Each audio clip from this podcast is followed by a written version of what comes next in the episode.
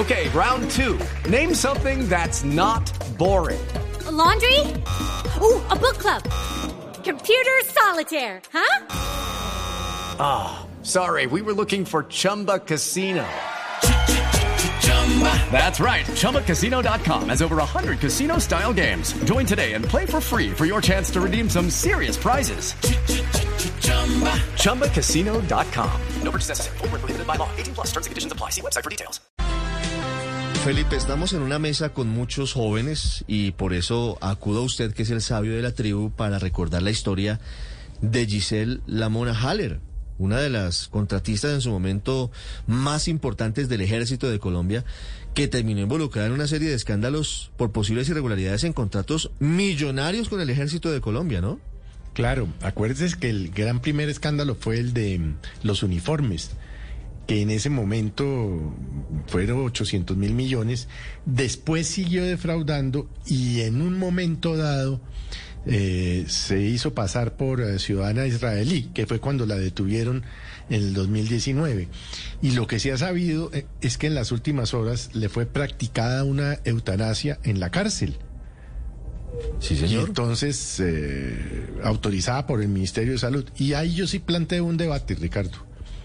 ¿Cómo es que el Ministerio de Salud se, opone a la eutanasia de personas que hemos hablado aquí de los casos de doña Marta y el señor Restrepo?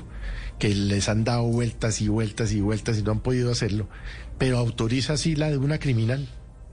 Bueno, Felipe, más allá de que pues ese es un tema de debate, porque la ley es para todos. Claro, más allá de que haya o no cometido delitos, es un buen tema para preguntarle al gobierno nacional. Por ahora, para hablar del caso de Giselle Lamona Haller, nos atiende hasta ahora el director del IMPEC, el general Mariano Botero Coy. General Botero, buenos días.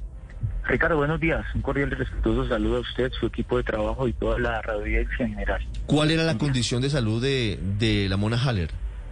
Bueno, la señora Giselle Haller Jaúo, pues más conocida como la Mona Haller, ella se encontraba recluida en el establecimiento de para mujeres El Buen Pastor, precisamente en el pabellón de enfermas terminales. Ella había solicitado que se le realizara el procedimiento de eutanasia como usted bien lo ha expresado, el Ministerio de Salud pues generó pues, todo el procedimiento soportado en la sentencia 233 de la Honorable Corte Constitucional y soportado en la resolución 971 del Ministerio de Salud y Protección Social. El día de ayer se trasladó del establecimiento penitenciario del Buen Pastor al Instituto Cancerológico, donde se efectuó el procedimiento y aproximadamente a la 1 y 20 de la tarde dejó de existir. Sí. ¿Qué tan complicado fue el procedimiento para la autorización de la eutanasia? ¿Qué papel cumplió el IMPEC? ¿Cuánto tiempo estuvo en medio de, de los trámites, del papeleo que significa un procedimiento como el de la eutanasia en Colombia? Claro, eh, recordemos que hace prácticamente un mes y medio, una vez pues la sentencia 233 de la Honorable Corte Constitucional autorizó, se generó todo un protocolo iniciado lógicamente por el Ministerio de Salud, donde nos reunimos con el Ministerio de Justicia, el Instituto Nacional Penitenciario para definir los protocolos que establecía o que establece la Corte Constitucional. Entre ellos se soportaron tres principios. El primero, la voluntad de esa señora morir dignamente. La segunda, el diagnóstico médico, en la cual pues se determinó que los dolores que estaba padeciendo eran muy fuertes. Y el tercero, el que constituye la sentencia que afirma cuando el paciente padezca un intenso sufrimiento físico o psíquico proveniente de lesión corporal o enfermedad grave e incurable y por ende degenerativa. Basado en estos tres principios, pues se soportó el protocolo y es así como el día de ayer se ejecutó el procedimiento. Step into the world of power, loyalty and luck. I'm gonna make him an offer he can't refuse. With family, cannolis and spins mean everything. Now, you wanna get mixed up in the family business. Introducing The Godfather at chapacasino.com. Test your luck in the shadowy world of The Godfather slot. Someday I will call upon you to do a service for me. Play The Godfather now at ChumbaCasino.com. Welcome to the family. No No purchase necessary. VGW Group. Void where prohibited by law. 18 plus. Terms and conditions apply. ¿Cuánto tiempo duraron analizando el protocolo y esas tres variantes que usted nos, nos menciona? La voluntad de... de Aproximadamente, Mona sí, claro. Eh, Estamos hablando aproximadamente de un mes, Un mes. Sí, y pues se ejecutó el día de ayer. sí. Mm. General, eh, esta mujer eh, fue capturada en el 2019 y sentenciada a 11 años de prisión. Usted hace referencia a los intensos dolores que, que la quejaban. ¿Desde cuándo venía ella eh, presentando estos dolores, deterioro en su salud? Ella venía presentando ya los dolores por el cáncer que tenía a partir del año 2019, pero se intensificó más. Y en el 2020 y ya en lo que ha corrido el presente año, pues eran insoportables.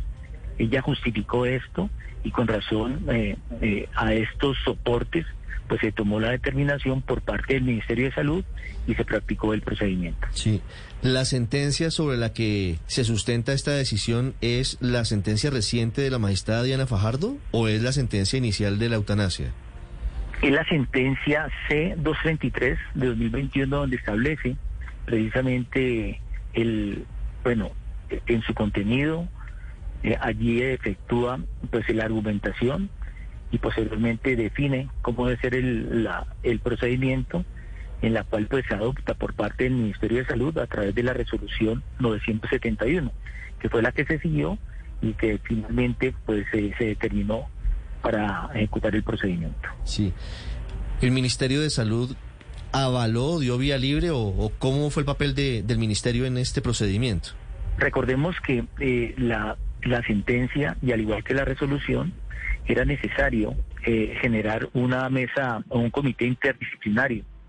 Allí pues este comité interdisciplinario contó con la participación de profesionales de la salud. Allí pues se estableció y se cumplieron todos los requisitos que establece la resolución 971.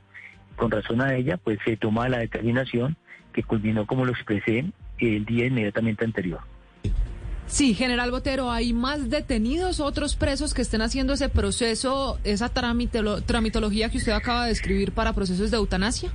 No, al momento solo tenemos el de la señora Giselle Jaled Jabur, pero al momento no tenemos más eventos. Sin embargo, ya se definió un protocolo en caso tal de que eh, tengamos más casos, pues lógicamente cumpliremos de acuerdo a lo que establece la Honorable Corte Constitucional y los procedimientos efectuados de acuerdo a la resolución del Ministerio de Salud. General, ¿hace cuánto tiempo solicitó que se le practicara la eutanasia a Giselle Haller?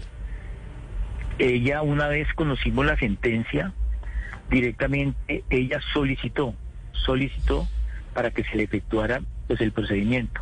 Estoy hablando aproximadamente más de dos meses. Hace un mes eh, se le iba a practicar.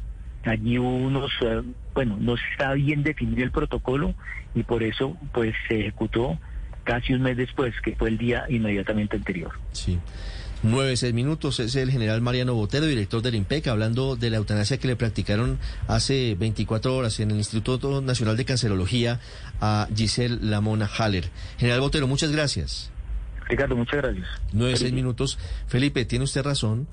Hay, hay un debate sobre por qué en este caso sí se da vía libre a la eutanasia y no se ha dado en otros casos. En en el caso de don Víctor Escobar y de doña Marta Sepúlveda, pues lo que hemos tenido es una serie de trabas, de dificultades que no lo han permitido. Pero sabe que creo tener la respuesta, Felipe. Yo creo que ya existe, ya está la resolución del Ministerio de Salud que reglamenta cómo se va a aplicar la eutanasia a partir de la sentencia de este año de, de la magistrada Diana Fajardo, que es la que se eh, tiene en cuenta en este caso, entre otras Pues cosas. eso-